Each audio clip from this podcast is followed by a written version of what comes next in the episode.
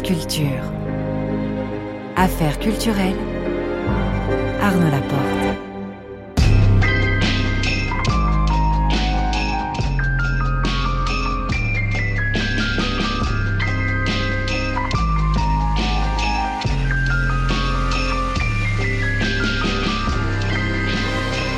Ce soir, je reçois Brina Svit. Vers 19h45, le son du jour, nous écouterons Colores del Mar de Helado Negro. Vers 19h50, le grand tour de Marie Sorbier qui sera ce soir à Caen, dans le Calvados, pour nous faire découvrir le fonctionnement d'une artothèque, structure de diffusion de l'art contemporain qui permet au public d'emprunter des œuvres d'art durant une période de deux mois.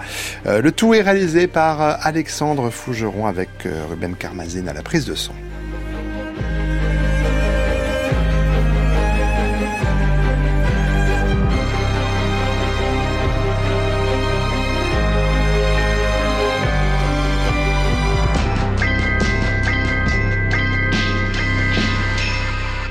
Bonsoir Svit. Bonsoir. Vous venez de publier euh, votre nouveau, un nouveau roman, Les cycles de la révolte, euh, aux éditions Gallimard, un roman dont on va bien sûr parler, mais qui me donne l'occasion de vous accueillir euh, pour en savoir un peu plus sur vous, savoir ce qui vous a mené à, à l'écriture, savoir comment vous, vous pratiquez votre art. Alors dire pour commencer que vous êtes né à Ljubljana, à l'époque en Yougoslavie.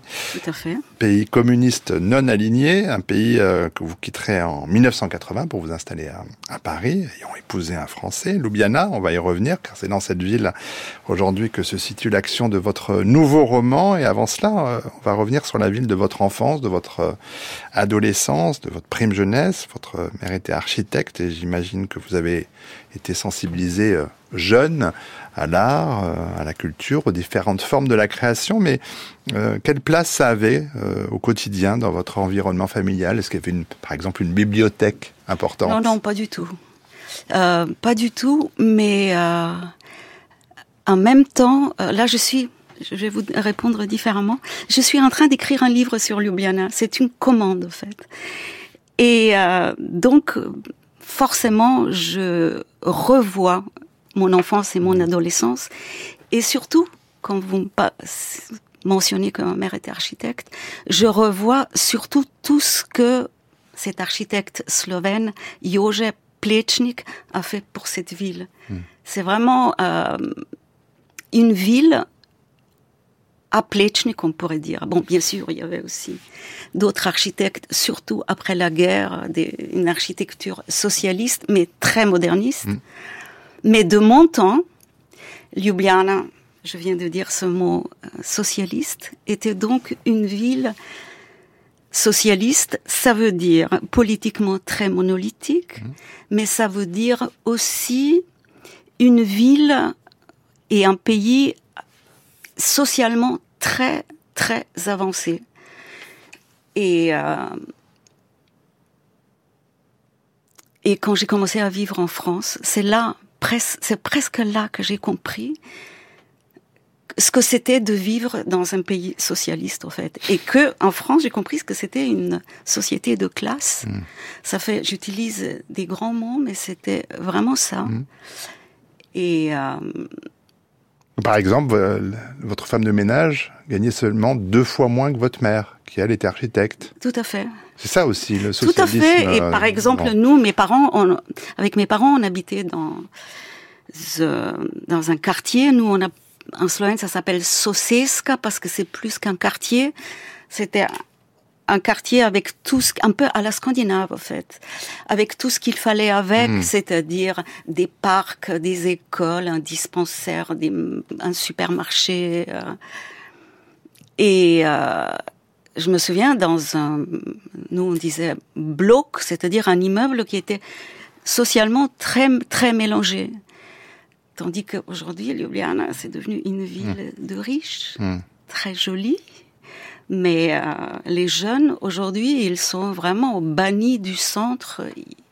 Et, et c'est vraiment une ville pour les touristes qui n'a plus rien à voir avec cette ville que j'ai connue vous parlez de Paris ou de Ljubljana Je parle de Ljubljana, vraiment. Mais on pourrait dire la même chose. Oui, on pourrait dire euh, peut-être un peu moins, parce que... Enfin, euh, les jeunes à Paris n'y ont plus beaucoup leur place, vu les prix des logements, notamment. Et euh, c'est une ville envahie par les touristes. On n'est pas encore à Rome, mais on y va.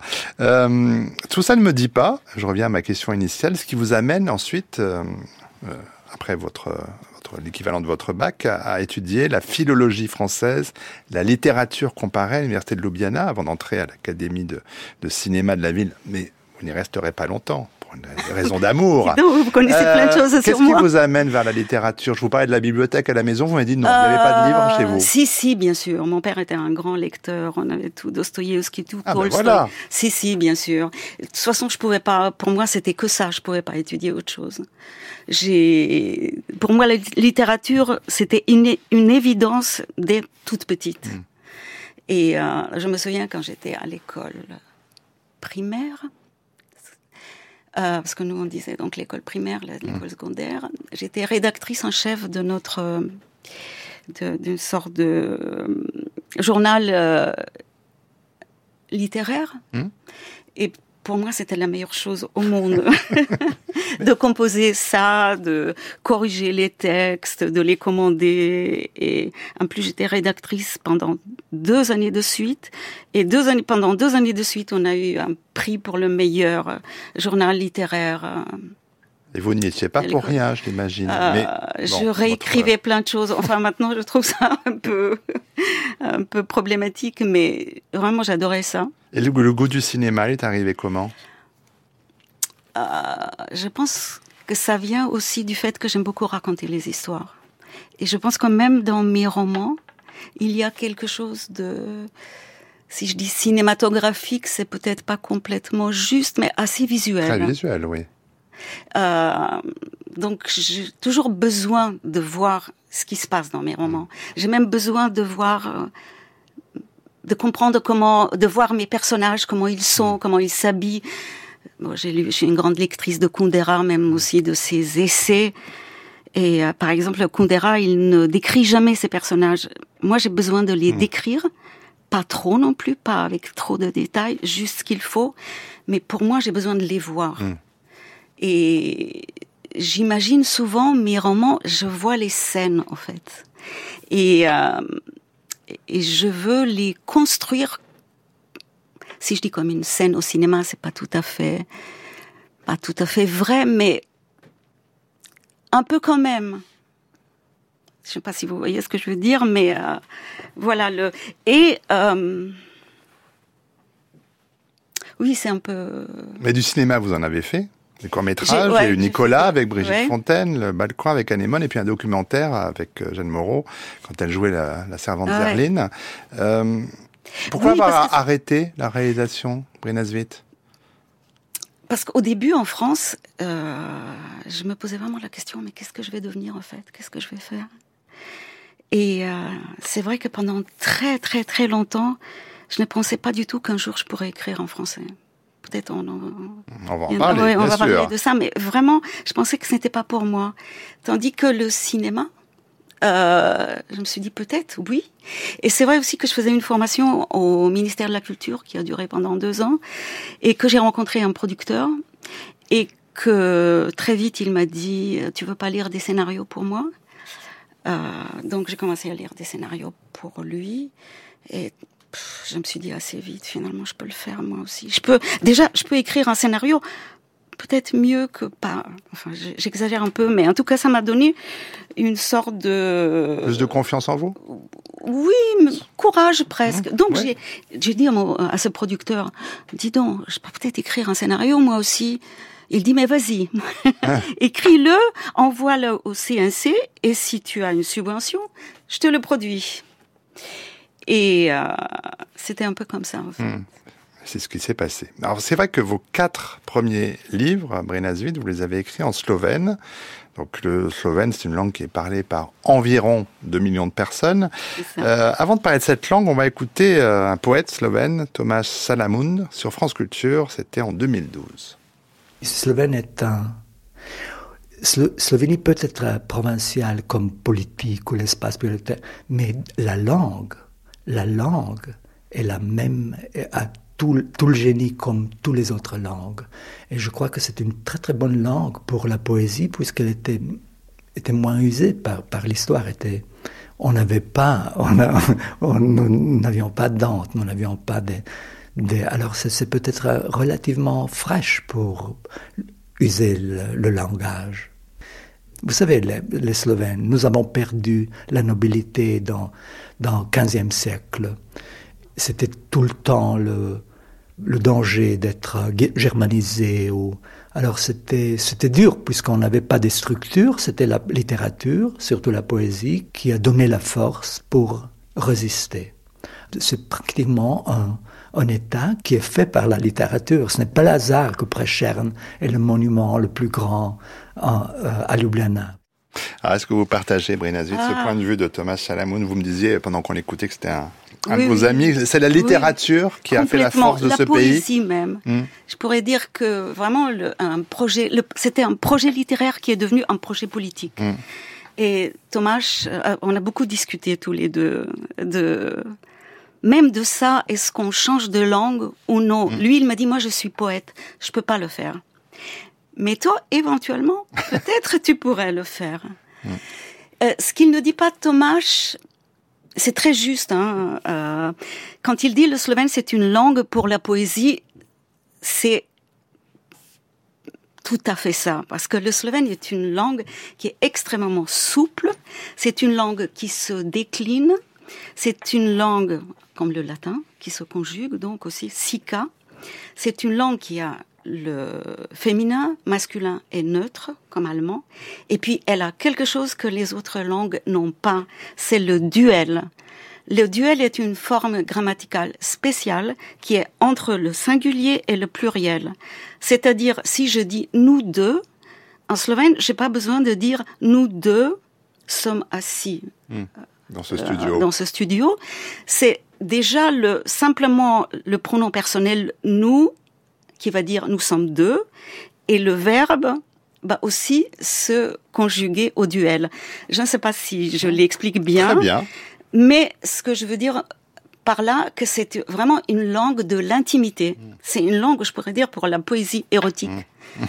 Et, euh, et très, euh, et c'est très juste aussi ce qu'il dit, Thomas, qu'il n'y a pas énormément de grandes poésies qui étaient écrites en slovène. Donc, donc elle, est une langue pas usée, dit-il. C'est très beau. Elle est encore assez fraîche, ouais. c'est vrai. Mais un beau jour de 2001, le journal Le Monde vous propose d'écrire une nouvelle en français donc ce sera l'été où Marine avait un corps. Votre livre suivant Moreno sera le premier que vous écrirez en, français, Brenasvit. Ce sera le cas pour les autres. Hein, depuis, c'est le cas pour les autres depuis. Euh, avant de parler de ce changement de langue, écoutez un, autre écrivain que, que vous aimez, euh, le roumain Émile Suran. Oh. Un entretien inédit enregistré en 1989 j'avais pris la décision de ne plus jamais ne plus retourner en Roumanie.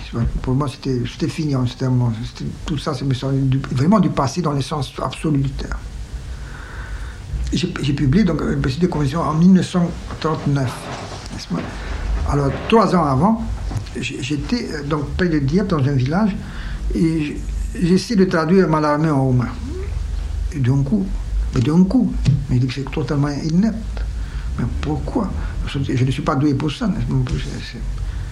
Euh, et c'est subitement, mais subitement, j'ai pris la décision. Il faut, faut décrire en français. Alors, curieusement, j'avais négligé le français. J'ai beaucoup fait, j'ai beaucoup étudié l'anglais. J'ai suivi même les cours d'agrégation à la Sorbonne d'anglais. J'avais négligé le français.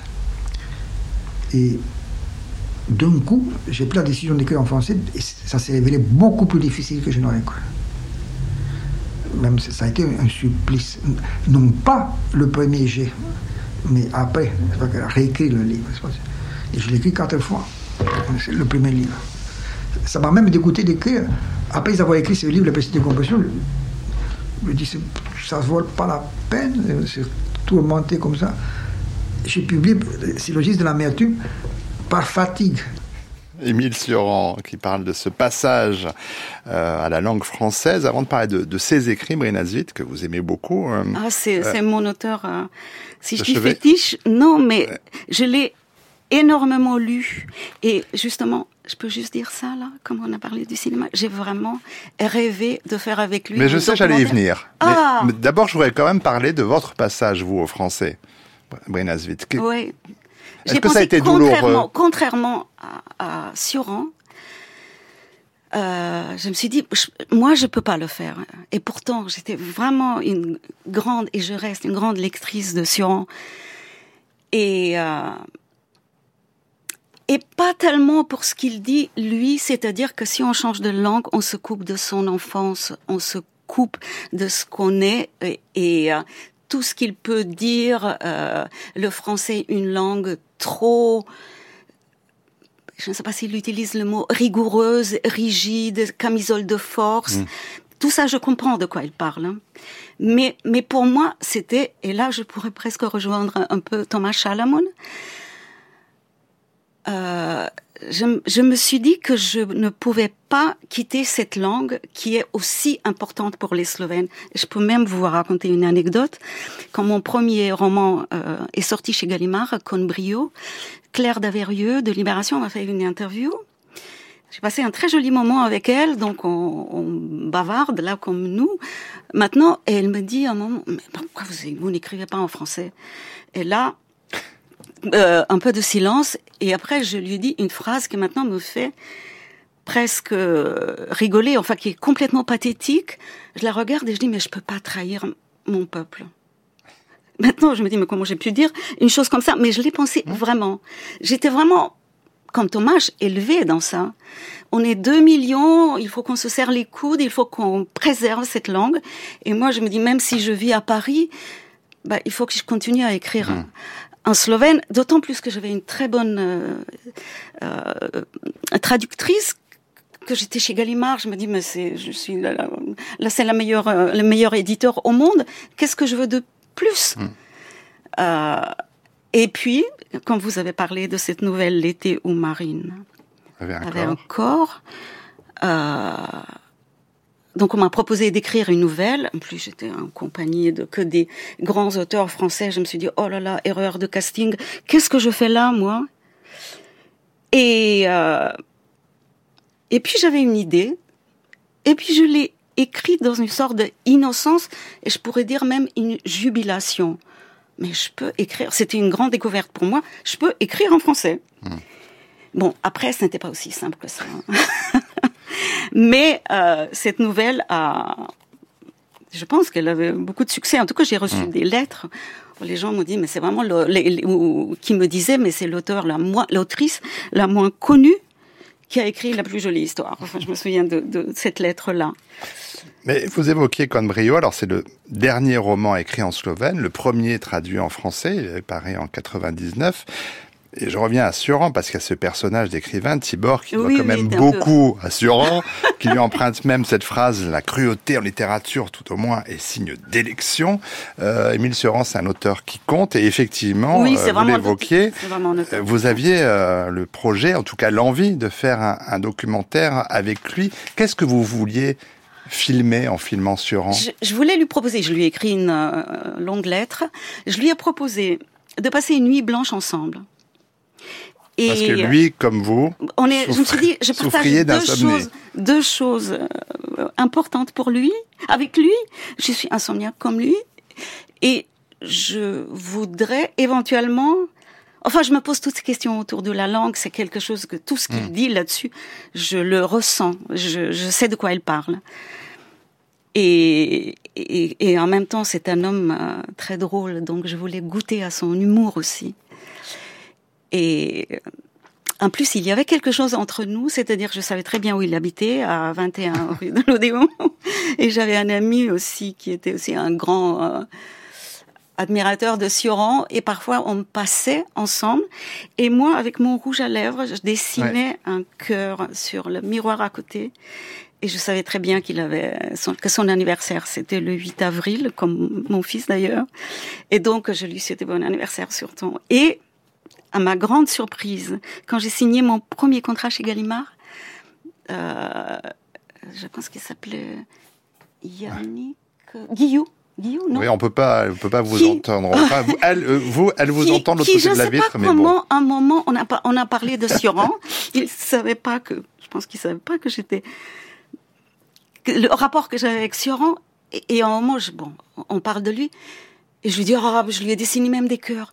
Et là, il se lève, il dit, mais c'est vous Et donc, il m'apporte une photo de Sioran qui s'est fait photographier devant mes cœurs. Bon, ben voilà, le contact était le plus beau possible. Mais Sioran ne voulait pas, il, ne voulait pas. Il a dit que il ne voulait pas. Hmm. Déjà, il ne voulait pas d'image de lui. Hmm. Il trouvait qu'il avait beaucoup d'accent en français. Parce qu'on avait un ami commun qui était Hans Zischer. Euh, non, c'est comment ce comédien euh, allemand là Zisler, oui, je, oui, enfin, je ah. ne comptez pas sur moi pour parler allemand. Euh, Ça va pas commencer qui était ce soir. Très ami avec lui, il a dit bon, écoute, il aime beaucoup, il aime beaucoup ton projet, mais il il, euh, il, décline ton, voilà. Alors, dans Cambréo, toujours, Tibor parle de la patrie comme d'un pot de colle. Euh, et puis, vous qui signez aujourd'hui le roman d'un retour au pays avec euh, les cycles de la révolte, Brinasvit, c'est un sujet qui vous préoccupe depuis longtemps, cette patrie qui colle euh, au basque, et qui est notamment aussi passé par votre intérêt pour l'écrivain Witold Gombrowicz. Là encore, on va, avant de parler de lui, on va l'écouter. c'est au micro de Gilbert Maurice Dupré en 1967. Mon histoire est celle-ci. Moi, j'ai quitté Pologne en 1939. Après, j'ai passé 23 ans en Argentine et je suis arrivé après à Berlin, invité par la Fondation Ford pour une année. Et après avoir passé cette année à Berlin, je me suis établi ici à Vence à cause de ma santé qui n'est pas trop bonne. Alors, si vous dites que je suis exilé, évidemment que oui. Premièrement, je suis un exilé politique parce que je ne veux pas revenir maintenant à cause du régime communiste en Pologne, mais aussi dans un sens spirituel. C'est-à-dire que je suis un écrivain, je veux dans tout cas être un écrivain universel et dépasser ma situation particulière de Pologne. Même je ne voudrais pas être un écrivain européen seulement, de sorte que je plante toujours des problèmes universels, et d'autre part, disons, ma philosophie est de dépasser la nation. Je suis dans un certain sens un antipatriote. Je suis un antipatriote, dit Gombrowicz, et dans Moreno, premier livre écrit en français, Brinasvit, on peut lire Je ne suis plus une Yougoslave, je ne suis pas une vraie Slovène, je ne suis pas une vraie Française non plus, je suis une extra-communautaire. Euh, qu'est-ce que ça veut dire pour vous ce mot-là? Euh, J'aime bien que vous. C'est bien que vous me, le, vous me le disiez parce que c'est. Euh, donc, je reviens à cette nouvelle et à ma jubilation. D'écrire en français. D'écrire en français. Après, je suis invitée dans, dans, chez une baronne en Toscane, Beatrice Monti von Rezzori, qui a une sorte de, elle disait tout le temps writer's retreat. Et donc au début j'étais super contente d'être là. J'avais une idée de, de roman que d'ailleurs je lui ai soumis. J'arrive là et puis tout d'un coup, je commence à douter de moi. Euh, j'avais à peu près 20, 30 pages. Euh, euh, J'essaie de continuer, mais finalement, tous les jours, j'ai presque une page de, de moins. Et cette baronne avait euh, plusieurs domestiques, dont un qui s'appelle Mohamed, qui s'appelait Mohamed. Et euh, j'ai commencé à l'observer et tout d'un coup, enfin, c'était pas, c'était pas tout de suite, c'était plutôt vers la fin. Je me suis dit, j'arrête mon roman, je vais écrire quelque chose sur lui et sur moi, parce que là, j'ai commencé à comprendre que finalement, changer de langue, ce n'est pas aussi simple que ça. Et j'étais vraiment assaillie de doutes. Je me dis, pourquoi, au milieu de ma vie, al mezzo de, de camine, comme dirait Dante, pourquoi je veux changer de langue? Et bien sûr, je repensais à Sioran, à tout ce que ça veut dire. Et, euh, et avec euh, euh, ce Mohamed, on s'est beaucoup promené tous les deux. Parce que donc moi, ça n'allait pas. Je, je passais pas tout mon temps euh, devant ma machine à écrire. Et on s'est beaucoup promené tous les deux, surtout le soir, on devait aller porter les poubelles, puis ramener un autre domestique chez lui. Et, euh, j'ai compris très vite que les Italiens l'appelaient extracomunitario. Mm. Bien sûr, les, les, Italiens, ils appellent tous les tous les étrangers qui ne sont pas de l'Europe, de, de l'unité, mm. de, l'Union européenne. extra-communautaire. Et tout d'un coup, je me suis saisie de ce mot et je me suis dit, en fait, moi aussi, je suis extra-communitario, extra-communitaria, pas dans le sens euh, comme Mohamed, mais si là peut-être Gombrowicz serait d'accord avec moi, euh, quand on écrit, on écrit contre les siens quelque part, contre contre sa contre euh, enfin sa nation, tout ça c'est les grands mots, mais on écrit contre en fait. Et pour écrire contre, on est, il faut se mettre en dehors. Et euh, c'est pour ça que pour Gombrowicz, c'est état de l'exil qu'il a beaucoup mystifié et mythifié était en même temps pour lui formidable. Mm. Et euh, donc moi, je ne vais pas jusqu'à là du tout. Je ne me sens pas une exilée, ce qui en fait une, est une position assez confortable pour écrire. Moi, je suis entre les deux pays et euh, en plus, je me traduis moi-même, donc je n'ai jamais. Bon, là, je parle un peu dans tous les sens. Donc, extracommunitario, vraiment, extracommunitario chez cette baronne, ça voulait vraiment dire quelque chose pour moi. Et, euh, et après, quand j'ai fini, j'ai écrit ce livre, donc euh, Moreno. Et c'est peut-être là que j'ai vraiment, que je suis devenue vraiment ce que je suis maintenant, c'est-à-dire euh, une autrice bilingue, même si je ne me considère pas complètement bilingue, mais en tout cas qui écrit dans deux hmm. langues. Euh, il vous a emmené, euh, si je puis dire, en Argentine, hein, puisque vous étiez parti sur les traces des émigrés euh, de Slovénie à Buenos Aires. Il y a eu ce livre, Visage slovène. Et avant d'en venir à votre nouveau livre, on, va écouter votre choix musical qui nous amène du côté de l'Argentine, qui s'est porté sur un tango, Gloria, chanté par Nina Miranda. Pourquoi ce choix, Brinasvit ah, parce que c'est un tango très à part dans euh, les tangos, dans la culture du tango, parce que c'est un tango gay, parce que c'est un tango qui n'est pas cette pensée triste qui se danse, comme un peu une phrase un hmm. peu trop usée sur le tango, et parce que c'est un tango féministe, c'est une femme qui chante, c'est une femme qui dit, les paroles sont hmm. très joyeuses et très ironiques, euh, une femme qui dit à, un vieux, en fait, elle dit viejito, il est peut-être pas si vieux que ça, mais il lui dit euh, plus ou moins arrête de te la péter. En plus, euh, le, tango est plein de d'argot, c'est-à-dire de lunfardo, donc elle le dit d'une manière très familière. Et je suis pas, tu vas pas mettre ma jeunesse dans ta boutonnière. Lâche-moi. Et moi, j'ai un jeune gars. Et Gloria, c'est le vrai amour, pas l'amour que tu m'offres. On écoute Nina Miranda.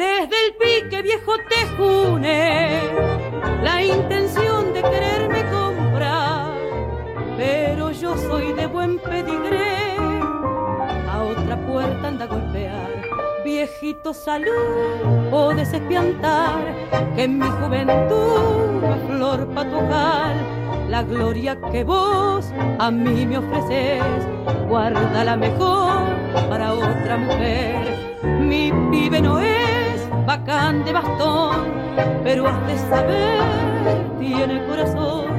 Y yo soy para él, pues bien yo lo sé, no hay gloria mayor que la del amor.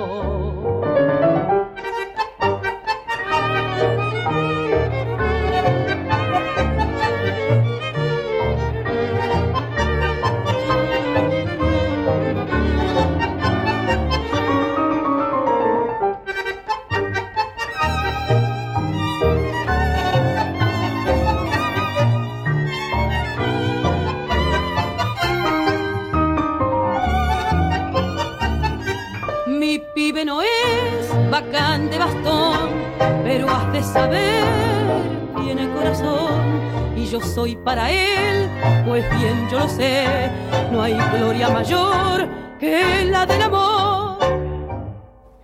Gloria, chantée par Nina Miranda, choix musical ce soir de Brinasville dans cette émission. Alors, il y a bien écrit roman sur la couverture de votre nouveau livre, Les cycles de la révolte, Brinasville. Euh, mais comment on va y suivre le retour Bien sûr, c'est un roman. Enfin, on va y suivre quand même le retour à Ljubljana de l'héroïne qui est partie depuis très longtemps vivre en France. Euh, alors forcément, on imagine qu'il y a quand même quelque chose qui, qui doit résonner en vous, mais c'est vraiment pas le plus important, me semble-t-il. Alors, l'île débute. Nastia est sur le, sur le palier de, l'appartement de, de, sa sœur, qui elle est restée vivre à Ljubljana. Euh, on est au moment des confinements euh, en Europe, et la galerie d'art que Nastia dirige à Paris est, fermée, euh, comme toutes les galeries à ce moment-là. Mais beaucoup plus important, hein, je ne vais pas divulgacher grand-chose, ce sont dans les premières pages du roman, son compagnon l'a quitté en quelques phrases par téléphone. Euh, histoire d'amour brutalement interrompue, alors on peut aussi y voir un, écho de la relation euh, de la narratrice avec son pays, parce qu'elle est quand même partie euh, assez rapidement, et avec, avec sa langue aussi, et puis le, le pays vit un moment très particulier. Euh, cette révolte euh, à laquelle il est fait allusion, elle, peut s'entendre de différentes façons. Quand vous débutez l'écriture, Brinasvit, soyons un peu pratiques, est-ce que vous, vous avez un plan? Est-ce que vous avez vos personnages en tête? Est-ce que vous avez des points de passage? Ou est-ce qu'il y a une situation, une image, quelque chose qui a un déclic pour vous dans l'écriture? Il y a toujours un déclic quand on part dans un roman. Euh, enfin, moi, quand je parle. Mmh. Ah, c'est quoi le déclic? Bah, là, par exemple, je suis, bon, je, je, suis en train d'écrire mon livre sur Ljubljana, que je, mais j'ai commencé un, un récit, bon, j'espère que je vais le terminer, qui s'appelle Adios a Buenos Aires, à voir un peu avec tout ça. Et vraiment, un jour, en marchant dans une rue, j'ai eu en tête ce titre et je me suis dit mais pourquoi Adios à Buenos Aires? Bon, peut-être c'est la dernière fois que je suis là, mais j'étais vraiment très très surprise de cette idée-là. Et après, bien sûr, je développe comment les idées nous viennent. Mmh. Parfois, c'est un personnage. Dans mon dans mon cas, dans le cas de ce roman, je voulais vraiment déposer quelque chose, cette situation euh, politique, historique, je voulais la déposer dans un roman. Il y a, c'était quelque chose euh, de formidable qui a duré, c'est-à-dire ce mouvement de la société civile, mouvement de protestation contre le gouvernement, qui a duré pratiquement pendant deux ans, 105 vendredis successifs. Un plus très particulier, c'est-à-dire très euh, sans aucune violence. Euh, on ne casse rien, on est super créatif, euh, on crée à chaque fois un événement étonnant. Euh, les artistes slovènes qui participent, chacun à sa façon, il y a des poètes qui écrivent des poèmes, il y a des journalistes qui viennent lire un texte, euh, il y a des musiciens qui inventent, qui, qui écrivent des, des, qui écrivent des chansons, et ainsi de suite. Et puis il y a des gens qui font du vélo. Et voilà ce que je voulais en venir. Ça a commencé en fait avec la, avec le Covid. Hum. Et bien sûr, euh, le, le, gouvernement qui était là, vraiment un gouvernement de droite, voire d'extrême droite, euh, très euh, si je vous dis Orban, euh, vous voyez, c'était un peu ça. euh, Janes Janša, je ne le, je ne mentionne pas son nom dans ce que je ne voulais pas, mais euh, euh, voilà. Et donc vraiment. On pouvait pas se rassembler à plus de deux personnes dans la rue. Il a interdit, il a interdit tout euh, assemblement mmh. euh, en ville et ils ont trouvé ce moyen-là qui était parce qu'en même temps on pouvait sortir, on pouvait faire du mmh. vélo, on le fait à vélo. Et euh, donc au, au début, c'est vraiment euh, ce grand mouvement, beaucoup beaucoup de monde qui circule à Ljubljana, qui fait le tour en ville et en plus Ljubljana c'est une ville piétonne, euh, donc on peut très facilement faire du vélo sans problème. Et après sur la grande place devant le Parlement et c'est là euh, mm. que à chaque fois en plus il y avait euh, tout un, comme je dis, un petit happening au fait. Mm. Euh, Ça, vous vouliez raconter cette, euh, ce moment-là de l'histoire de, de, votre pays, Brinasvit. Et alors, vous allez le faire à travers le regard de celle qui revient, de celle qui est restée, mais aussi de celui qui vient, le jeune homme, euh, Tobias, un jeune journaliste indépendant, belge, belge oui. euh, qui veut euh, voilà, couvrir ce, ce mouvement de, de, contestation. Comment est-ce que vous l'avez, par exemple, comment il est venu à vous? Comment est-ce que vous l'avez rencontré, ce personnage? Euh c'est venu un peu. Enfin, si j'avais en tête de la confronter avec quelqu'un qui va la réveiller un peu, parce que Nassia au début, elle est tellement bouleversée. Elle n'attend qu'une chose, c'est un texto et un coup de fil de son oui, ancien amoureux. Que vraiment, elle, elle est fatigante. Elle hein, vraiment, je suis d'accord avec elle vous. Elle nous exaspère. euh, donc, elle a vraiment besoin de quelqu'un qui la secoue un peu. Et euh, et je voulais aussi que ce quelqu'un soit quelqu'un qui qui est à, à, la différence d'elle, très très intéressée par ce qui se passe et qui regarde ça avec euh, un regard étranger, au fait, mmh. comme elle aussi à moitié étrangère. Donc, je voulais regarder ce mouvement, cette situation historique et ce mouvement de la société civile par le regard de, de, de je dirais pas slovéno-slovène. Mmh. Et euh, et puis ça m'intéressait aussi de de créer des situations donc avec elle parce qu'ils ils cohabitent dans le même. Ils sont colocs. Ils sont colocs. donc bien sûr au début ils se regardent mal. Il y a... Et puis après, petit à petit, il y a quelque chose qui se passe mmh. entre eux. Ça devient une vraie rencontre, en fait. Mais de ce fait, ce, ce roman, on peut, on peut aussi le lire comme un, un manuel de, de, la révolte, une sorte de manifeste contre le euh, l'individualisme ou le cynisme euh, qui est celui qui, avec lequel arrive Nastia, hein, en bonne directrice de galerie d'art parisienne. Euh, tout bon, à fait, tout à fait. Merci les... de le dire comme ça, ouais. Mais c'est ça aussi. Oui, oui. Ça fait partie du projet de, de départ pour vous Est-ce que c'est quelque chose qui, qui forcément arrive dans le roman? Un vague projet. Euh, je, je, voyais bien où je voulais aller, mais, euh, mais c'est toujours un peu comme ça. Après, on est emporté par euh, comme une sorte de courant d'eau, et c'est ça qui est formidable euh, dans le dans l'écriture en fait. Alors d'ailleurs, j'en reviens. À... Le processus créatif qui t'amène. Ouais. Ça veut dire que quand ça commence, vous savez pas forcément où ça va aller? Je, je, ne sais pas très bien où je vais, non.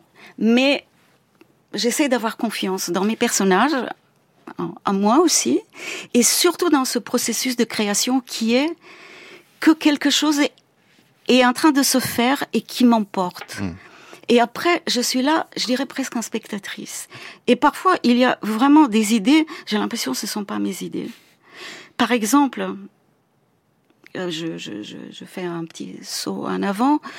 Euh, faut pas trop en dévoiler. Hein, faut attention. pas trop en dévoiler. Mais par exemple, Tobias, qui lui explique un moment, donc je suis là pour euh, écrire quelque chose, pour faire un grand reportage assez littéraire sur ce qui se passe en Slovénie. Donc c'est pour ça que j'ai besoin mmh. de, de rester un moment parce que lui, il est vraiment très, très, très enthousiaste, mmh. enchanté. Il se dit, mais vraiment, c'est vraiment là, là, où il faut, ouais. il faut être. Là où l'histoire se fait. Et, euh, et à un moment, il dit, mais oui, aussi, je voudrais faire euh, une interview avec quelqu'un que vous connaissez peut-être. Est-ce que je le dis? Ouais. Oui. Euh, je voudrais faire oui. aussi une interview avec Zizek. C'est avec Zizek. Ouais. Et quand il a dit, quand j'ai écrit ça, je me dis, c'est vrai? C'était, j'étais absolument ravie parce que moi, je n'avais pas du tout pensé à ce moment du livre que, éventuellement, je pourrais faire, moi, une interview avec Zizek. En fait, c'est pas, c'est finalement, c'est, ça se passera pas tout à fait comme ça, mais il y aura une interview avec Zizek. Mais, par exemple, ça, c'est une chose typique de. Ah, c'est le personnage qui a pris le pouvoir, là. Complètement. Hmm. Mais vraiment, j'étais quand il, j'ai écrit ça, je me dis mais tiens, c'est fou, c'est formidable. Je vais lui demander à Zizek. Là, c'est quoi? C'est un moment de jubilation Tout à fait, oui, oui, c'est Mm. formidable. Quand euh, quand les choses se passent bien, quand je découvre au fur et à mesure l'histoire et quand je me dis quand je peux faire confiance à mon histoire. Mais je pense que tous les écrivains pensent un peu comme moi, non? Ah, euh, chaque soir après Ouais. soir, en tout cas quand ce sont des auteurs ou des autrices qui viennent, euh, ce qui m'intéresse, c'est que les, les Comment- chemins ouais. de la création sont très différents euh, des uns et Moi, des ce que j'aime dans l'écriture, c'est ça, c'est de découvrir les choses que, au fait, même je ne savais pas, Mm. et d'être là un peu en spectatrice, et euh, et de me faire confiance aussi, ce qui ne va pas de soi parce que je peux avoir aussi de grands doutes. Et, de me dire oh peut-être peut-être très mauvais ce que je suis en train d'écrire Je, réfute absolument cette dernière assertion de, de Brina Svit, euh, car il me reste le temps euh, de rappeler que ce nouveau roman, Les cycles de la révolte, on n'en a pas trop dit, c'est bien, parce qu'il faut quand même laisser le plaisir du roman aussi, c'est de découvrir ce que vont vivre vos personnages. Ce nouveau livre donc vient de paraître aux éditions Gallimard. Merci beaucoup, Brina Svit, d'avoir été notre invitée. merci à vous mais c'était super rapide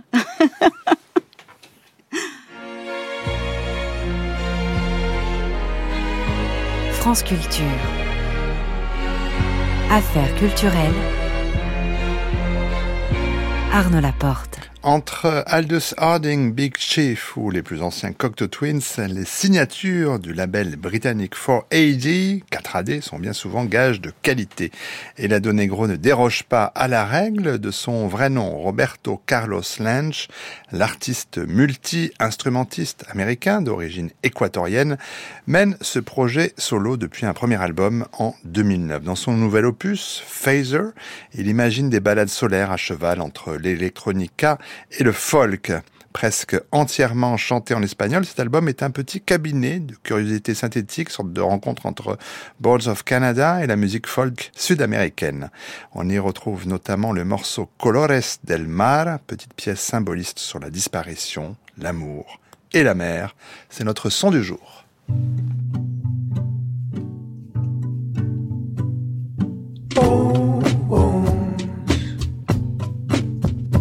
oh Lord.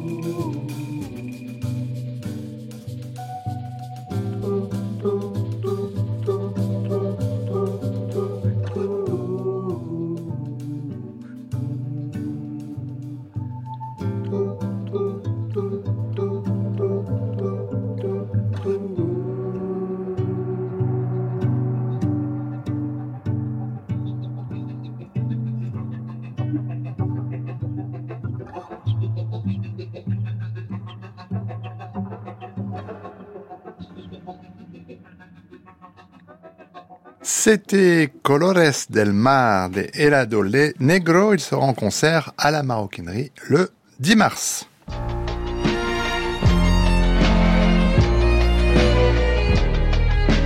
France Culture, le grand tour, le grand tour, grand tour. Marie Sorbier.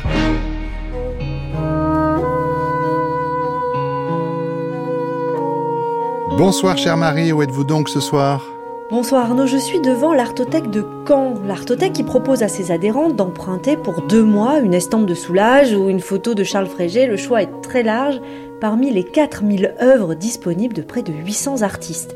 Alors des artothèques, il en existe 35 dans toute la France et pour un abonnement annuel modique, vous pouvez exposer une œuvre, une vraie, dans votre salon.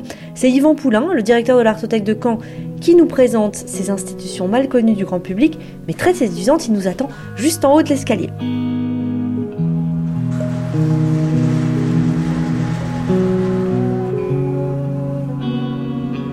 L'Artothèque de Caen, c'est une artothèque qui a été créée en 1986. C'est au départ une initiative de la ville de Caen euh, et elle va prendre très vite une autonomie en étant euh, portée par un système associatif. Depuis 2013, euh, on a investi ce bâtiment, qui est un, bâtiment patrimonial, donc qui faisait partie de l'abbaye aux Hommes ici à, Caen, et qui a été spécialement conçu, aménagé pour recevoir les activités de cette artothèque, hein, qui a, j'allais dire, deux fonctions en elle. L'artothèque à proprement parler, donc avec une collection de 4000 œuvres qui est mise à la disposition des adhérents. Et puis, euh, c'est aussi un centre d'art contemporain avec deux espaces d'exposition. Hein, et cette artothèque est, est, assez dynamique puisque on fait à peu près entre 8000 et 8500 prêts d'œuvres par an. Donc ça vous donne un petit peu la, quantité d'échanges et d'œuvres qui rentrent et qui sortent au sein de, cette structure. Et on a à peu près 600 euh, adhérents. Ça va euh, de particuliers, euh, mais aussi des écoles, des entreprises, des établissements publics. Donc une grande diversité là aussi d'établissements avec qui on travaille donc toute l'année. Dans cette artothèque, et comme dans les autres, euh, l'activité d'exposition et la collection ne sont pas dissociées, ce ne sont pas des entités qui sont côte à côte, euh, ce sont vraiment euh, des entités qui travaillent ensemble, notamment pour nourrir de, des regardeurs hein, qui vont être euh, nos visiteurs, euh, qui vont être nos emprunteurs. Et euh, ici, vous verrez que c'est un lieu qui est très fréquenté, familial, où les gens n'hésitent pas à, parler des œuvres, à, exprimer des choses sur leur contenu. Donc ça, c'est vraiment une nature de public qui est très agréable et qui s'est construit au fil des années, justement par ce travail de prêt, par des activités d'ateliers, de médiation, etc., complètent hein, tout le panorama en, termes de, sensibilisation à la création contemporaine que l'on peut mener avec un outil exceptionnel qui est une collection et euh, avec un travail de programmation par ailleurs et d'accompagnement euh, des artistes contemporains euh, qu'on accueille ici à l'Artothèque de Caen. Voilà. Eh bien écoutez, on va aller voir cette exposition. Alors, où qu'on aille à l'Artothèque de Caen, on est obligé de traverser la collection. Donc ça, c'est d'ailleurs les architectes qui l'ont voulu comme ça, et c'est une excellente idée. Et en fait, elle se présente ici comme euh, euh, des réserves de musées ouvertes. Hein. C'est-à-dire qu'on a euh, ici à peu près une quarantaine de racks sur roulettes que les emprunteurs ou même les visiteurs peuvent tirer. Il n'y a pas de classement hein, chez nous. ce qui est privilégié toujours dans l'artothèque, c'est la relation à l'œuvre, c'est la rencontre. Hein. On tire un panneau, euh, il y a ici euh, euh, X œuvres qui sont présentées, à peu près une bonne dizaine par grille, et ben, à un moment il se passe quelque chose ou pas. Hein. Il y, a une attention, il y a il y a un, éveil particulier, ce qui explique par exemple qu'à Caen, on n'a pas de base de données numérique, hein. on ne fait pas de choix à distance des œuvres, on vient sur place, on vient les voir, on essaie de... Ouais, qu'il se passe une alchimie euh, euh, sur l'instant T, et donc euh, ça c'est vraiment quelque chose d'important, et c'est toujours inconciliable, puisque parfois... Ben, les gens viennent euh, en famille. Parfois, il y a des abonnements pour les parents, pour les enfants. Et puis, on discute. Et puis, ce qui est extraordinaire, ben, c'est ce qu'on ne peut pas faire dans un musée, par exemple. Euh, c'est qu'une fois que l'œuvre, euh, elle nous plaît, eh ben, on la prend, hein, pleine main. Et puis, on la décroche. Ah, celle-ci ne veut pas se défaire, hein, c'est ça? Voilà. on la prend, on la décroche, on l'emmène euh, sur la base, elle est emballée et on repart avec et, et on peut vivre euh, du coup euh, longtemps avec. Ça c'est un rapport aussi qui est tout à fait exceptionnel dans les artothèques, c'est que comment dire, il y a une intimité qui se crée à l'œuvre d'art. Je serais presque dire qu'il y a un rapport de, domestication avec l'œuvre d'art, hein, à prendre dans les deux sens du terme, hein, dans, dans cette relation à l'espace domestique, mais aussi dans une œuvre à laquelle on donne du temps et de l'attention une attention longue de moi, c'est déjà pas mal pour euh, la regarder et l'apprécier, la comprendre, donc euh, dans son espace domestique.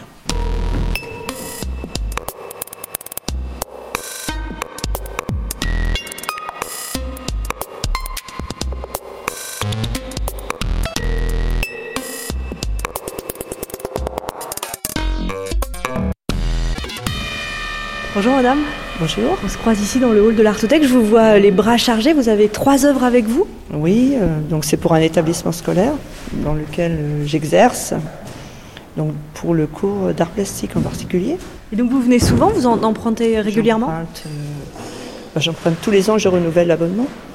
En fait, ce que je souhaite à, travers cet abonnement, c'est faire en sorte que les élèves accèdent directement aux œuvres et que j'arrive par la même à, les capter directement. C'est-à-dire qu'on les voit vraiment de près et euh, on les étudie, on échange autour euh, de ces œuvres-là.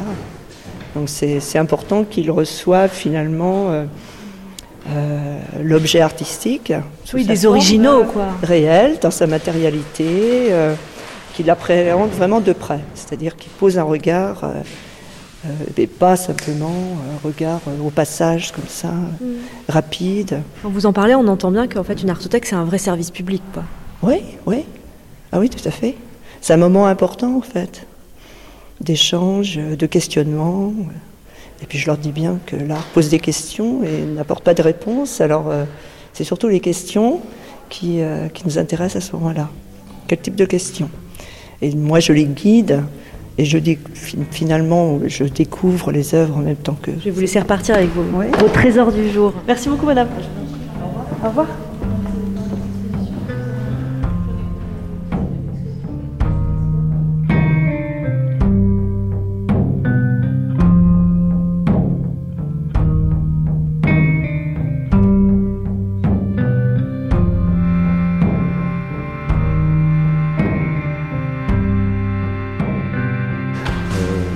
m'appelle Marc Vaudet, je suis le chef du pôle création au Centre national des arts plastiques, qui est un établissement public du ministère de la Culture et qui a pour vocation à la fois de conserver les œuvres acquises par l'État et d'apporter un soutien particulier aux professionnels des arts visuels, que ce soit les artistes, mais aussi les galeries, les producteurs de vidéos et tous les autres professionnels qui contribuent à diffuser les œuvres d'art. Alors ici, on se retrouve, on est à Caen, à l'Artothèque. Euh, quel est le lien justement entre le CNAP et, l'Artothèque? Alors l'Artothèque accueille une commande qui a été réalisée en 2023. Euh, cette commande a associé l'association des artothèques et le Centre national des arts plastiques et a permis à 12 artistes de proposer une estampe sur la thématique des temps changent. Est-ce que vous pourriez nous rappeler euh, les différences entre une artothèque, un FRAC euh, et, votre lien avec tout ça, vous au CNAP? Alors, les, les FRAC sont des institutions qui réunissent une collection régionale.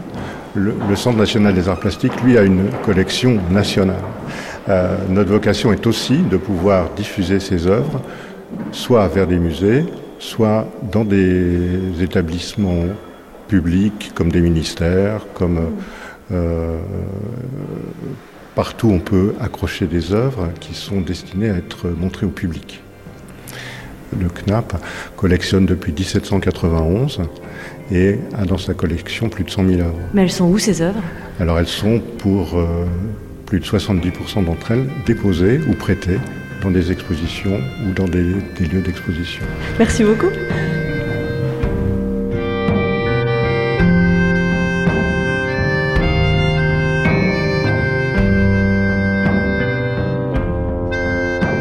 L'artothèque de Caen, comme toutes les artothèques du réseau, permet à chacun de cohabiter pour un temps avec une œuvre, en accompagnant les adhérents dans leur choix, en misant sur la confiance. L'artothèque contribue à lier le public et les artistes, permet grâce au temps long d'habituer nos regards et autorise tous les coups de foudre. Bref, une belle mission de service public.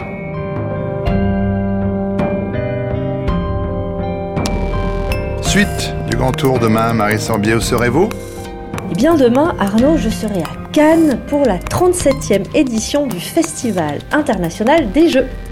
Merci Marie à demain.